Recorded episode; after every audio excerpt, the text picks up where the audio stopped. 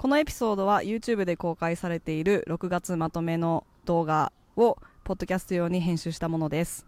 こんにちは、ゆかです。今月のまとめということで、6月のいろいろを話していきたいと思います。実は先月5月分をなんとスキップしてしまいました。やっぱりね、ちょっと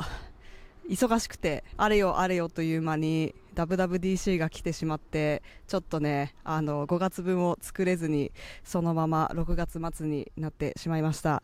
でも、6月もとても充実していたので、6月についていろいろ話していきたいんですが、まずハイライトからいきますと、やっぱり今月のハイライトは WWDC でした。今年もね、招待していただいて、カリフォルニアにあるアップル本社で行われたアップルの技術者向けの発表会っていうね、ワールドワイドデベロッパーカンファレンス WWDC に行ってきました。で、そこで、えっ、ー、と、まあ、新しい iOS、MacOS、WatchOS とか、新しい MacBook Air 15インチとか、いろいろありましたけど、その中の目玉はやっぱり Vision Pro ですよね。Vision Pro の実物も見ることができて、発売はね、来年ですけど、とてもとても楽しみです。WWDC で発表された内容についての動画はもういっぱい出ているので、いろいろリンクしておきます。あと、ゆかすたポッドキャストでも WWDC の裏側というか、私とさひろさんがどうやって連携プレイをして、短時間でたくさん高品質の動画を出すためにいろいろね工夫していることがあるので、その話とかもしているポッドキャストがもう出ております。そしてもう一つ、今月の私の個人的なハイライトと言いますと、ジムに入会してしまいました。すごく綺麗で、スチームルームとドライサウナがついていて、シャワーもね、いい感じに、いいアメニティがついているような、いい感じのジムに入会しました。でもね、月額170ドルぐらいするので、まあ2万ちょいぐらいかな。しかもたけしと2人で入ってしまったので、かなりの出費だし、しかも年間契約していますので、来来年の5月末にならないと解約できないというね、非常に窮地に立たされるような状況に 自ら立ちました。まあ、コロナ禍で結構ホームジムを完備するというか、いろいろあのマット買ったりね、ダンベル買ったりして、まあ、家でできる環境も作ったんですけど、やっぱりそれだとちょっと限界があったり、まあ、なんといっても飽きてきたし、まあ、刺激という意味でもジムに入会してみようかなということで、入会してみました。今のところね、本当に1ヶ月いい感じに通えているし、2人とも家でずっと仕事しているので、どうしてもね、出かけるきっかけが ないと、あんまり出かけなくなっちゃうんですね。で、せっかくニューヨークに住んでいるのに、あんまりニューヨークのなんか良さをこう、体験する機会がないというか、なので、なんか無理やりにでも出かける用事を作って、ジムに行って、で、ジムの前後になんかこうランチしたりとか、なんかどっか行ってみたりっていうのもついでにできるような環境づくりをしてみました。で、それは本当に今月やってみて、やっぱりいいなと思って、一応今のところ後悔はしておりません。先日ジムでなんか無料でパーソナルトレーナー体験みたいなサービスがあって、1時間トレーナーの人とちょっとトライアルセッションしてみるっていうのをやったんですけど、その時にいろいろボディスキャンみたいな機械でいろんなデータがわかるみたいなスキャンをやったんですけど、その時に私の体内水分率みたいなのが48%って言われたんですね。え、人間って、なんか6割、7割ぐらい水って言われてるのになんで私5割切ってんのみたいな 感じで、自分でも知ってたんですけど、あの、水を飲まなすぎということも分かったので、なるべくね、水をいっぱい飲むようにして、今日もちょっと、ここに持ってきておりますが、だいたい2リットルって言うじゃないですか。多分、私、意識してないと本当に 500ml も水飲んでないと思うので、絶対良くないということで、そんなきっちり測ってないですけど、まあ1日2リットル飲むようにして、週に2回かできれば3回ジムに通って、筋トレと有酸素運動をしてっていうことで、スタミナをつけていきたいと思います。普段はその家にずっといて、パソコンの前にいることがすごく多いので、そんなに体力のこと気にならないんですけど、やっぱりね、WWDC みたいなところに行って、重いものを持って一日中動き回ったりとか、長時間作業したりしなきゃいけないことがあると、どうしてもね、ああ、ちょっともっと体力あったらいいのにって思ったりとか、あとやっぱりその趣味の、あの BTS とか K-POP コンサートとか行くとね、ずっと立って楽しみたいけど体力がないとできないから、何事もやっぱり体が一番資本ということで、自分の健康に投資するのは悪いことじゃないかなと思っています。そして3つ目のハイライトがカーリーヘアの扱い方を学んだことです。ちょっとね、今日もくるくるしていますが、これ2日目なんですね。洗って乾かし方をやっと正しい方法を学びました。もう幼稚園ぐらいの時から結構くせ毛でくるくるだったんですけど、まあ自分の親も美容師も誰も教えてくれなかったこのカーリーヘアの扱い方。今まで特に日本の美容師さんとかなんか癖毛は悪いものっていうかなんか直さなきゃいけないとかなるべく広がらないようにしましょうねとかなるべく癖をこう強制するような感じにしましょうねっていう人が多いと思うんですけど全然違うじゃんっていう活かせるじゃんと思って、かなりくるくるにスタイリングする方法が分かりました。えっ、ー、と、先日ツイートとかでもツリー作ったので、またリンク貼っておきますね。最初にきっかけはインスタストーリーで、髪の毛洗った後、濡れてる時は結構くるくるしてるのに、乾かすとボワッとしちゃうんだよね、みたいなことをインスタで言ってたら、カーリーガールメソッドっていうのを提唱しているクリエイターさんがいるよっていうことをフォロワーの方から教えてもらって、カーリーガールリンさんっていうね、YouTube もやってる、まあ、クリエイターの方を紹介してもらって、その人のインスタとか YouTube の動画とか見て、いろいろ真似したりとか、自分に合った方法をいろいろこう試行錯誤して見つけて、結構いい感じにできるようになりました。今月何回か試してみて、今一番扱い方が分かっています。人生の中で。皆さんも、もし癖毛で、なんか天パいわゆる天パで、濡れてる時はウェーブになったりとかしていい感じなんだけど、乾くと広がっちゃうとか、あの、湿気の時にね、広がってくるくるしちゃうっていう人は、ぜひ一回試してみてほしい。今まで多分、私たちは、天パは扱いにくいものすごく面倒くさいものっていう風に刷り込まれてきたけど、扱い方を知らなかっただけじゃんっていうことに気づいて、とにかくね、潤いを閉じ込めて、このカールを生かすっていう方法を、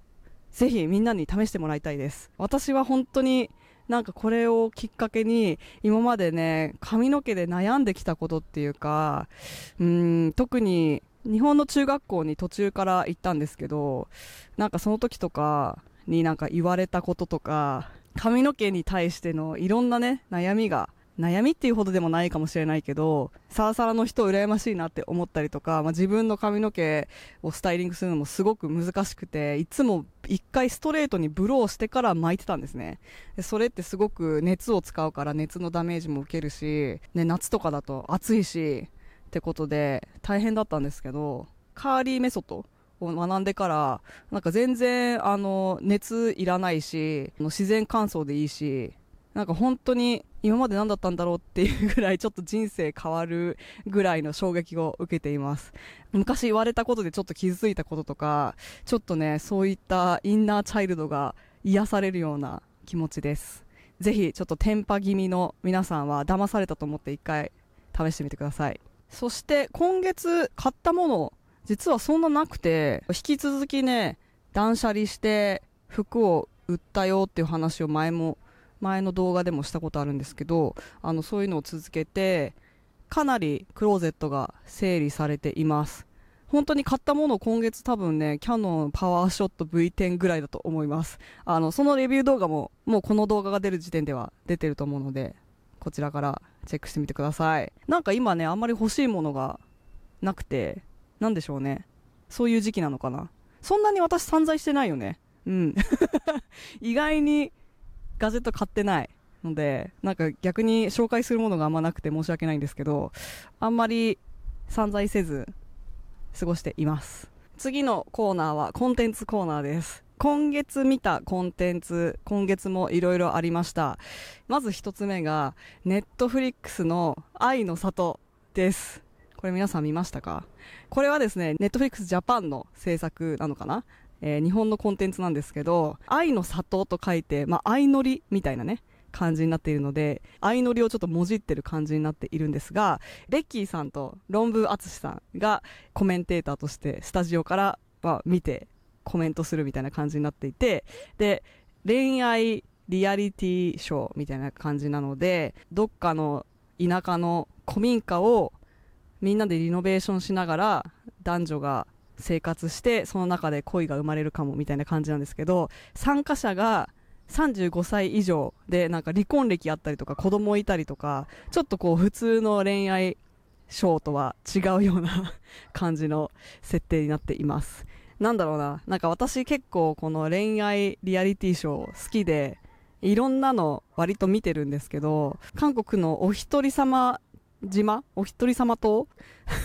あれと比べるともう予算がなさすぎて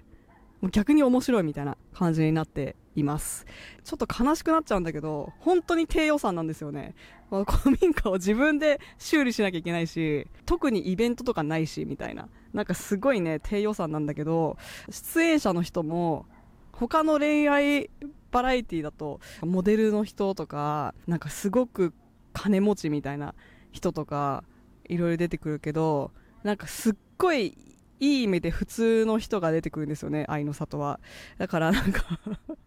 その辺もなんかちょっと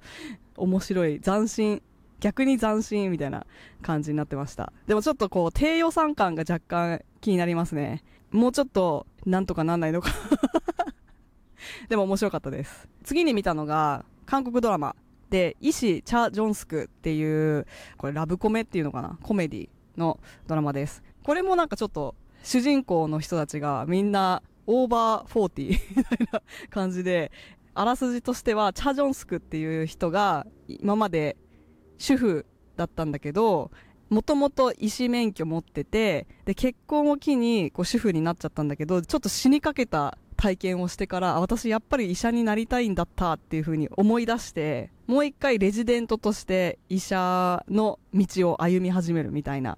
話です。なんだけど、まあ、その中で、いろいろね、ドタバタコメディがあって、その、チャジョンスク先生の夫も医者で、その人がいる病院で働くんだけど、あの、夫がね、めちゃめちゃ嫌なやつなんだけど、ちょっと憎めない嫌なやつなんですよね。で、なんか不倫してたりとかして、まあ、いろんなね、ごっちゃごちゃがあるんだけど、結構面白いです。コメディとしてとてもいい。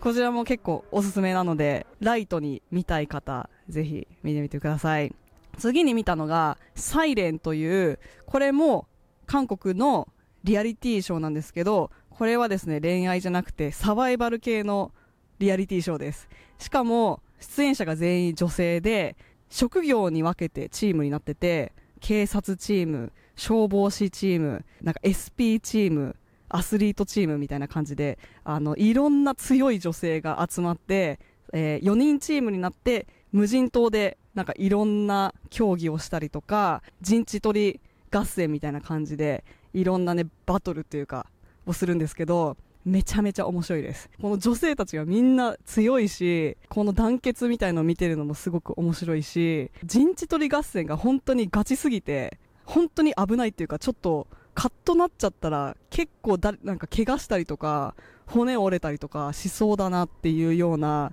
感じなんですけど、なんかそこの感情の高ぶりを暴走させすぎないっていうのも結構強さの一種だと思うので、その辺の感情コントロールも含めね、見ててすごく面白かったです。で、いろんな戦略を立てて陣地取りだから同盟を組んだりとか、こっちから行こうって攻め方を戦略を考えたりとか、すごく面白かったです。以前、フィジカル100も面白かったという話したんですが、フィジカル100にハマった人は、きっとハマると思います。もし興味あれば、チェックしてみてください。最後に見たのが、ブラッドハウンドという韓国ドラマです。これは、なんかね、ボクサーの二人組が、悪徳氷菓子 になんかリベンジするみたいな感じの話で、かなりアクションがすごいです。痛いの苦手系だと、ちょっと難しいかもしれないんですけど、本当にアクションの迫力がすごくて、結構長尺でアクションシーンがあって、めちゃめちゃかっこいいです。だけどちょっとね、気になるのが、死亡フラグ立てすぎなんですよね。よくあるじゃないですか。死亡フラグあるあるみたいな。この戦いが終わったら、俺たち結婚しような、とか言うと、絶対死ぬじゃないですか。だけどなんか、そういう感じの死亡フラグ立てすぎで、ちょっと、その、なんか、絶対この人死ぬじゃんって思ったら死ぬみたいな感じなので、ちょっとそこはね、もうちょっと死亡フラグを抑えてほしいなと思ったんですけど、アクションシーンがいいので、ぜひ、そういうのが好きな方は見てみてください。ということで、6月まとめとしてはそんな感じです。もう本当に WWDC でてんやわんやしてたら1ヶ月すぐ終わってしまったという感じなんですが、7月もね、楽しく頑張っていきたいと思います。7月は、フォースオブジョライ、アメリカの独立記念日があるので、花火が上がったりとか、うちでバーベキューパーティーをね、開催したりとかしたいと思っているので、その辺も楽しみだし、4月からはもう2023年、下半期ですよ。なので、気を引き締め直して、下半期も頑張っていきたいと思います。ということで、また来月もよろしくお願いします。皆さんが見たコンテンツとかでおすすめがあったらぜひ教えてください。私もうね、韓国ドラマほぼ見切ってしまったので、ちょっとね、新しいものを探しております。皆さんが最近ハマっているドラマとか、えー、コンテンツあればぜひ教えてください。それではまた次の動画でお会いしましょう。バイバーイ。今回のエピソードをお聞きいただきありがとうございます。ぜひ、ゆかすたポッドキャストをお使いのポッドキャストアプリでフォローしていただけると嬉しいです。それではまた次のエピソードでお会いしましょう。バイバーイ。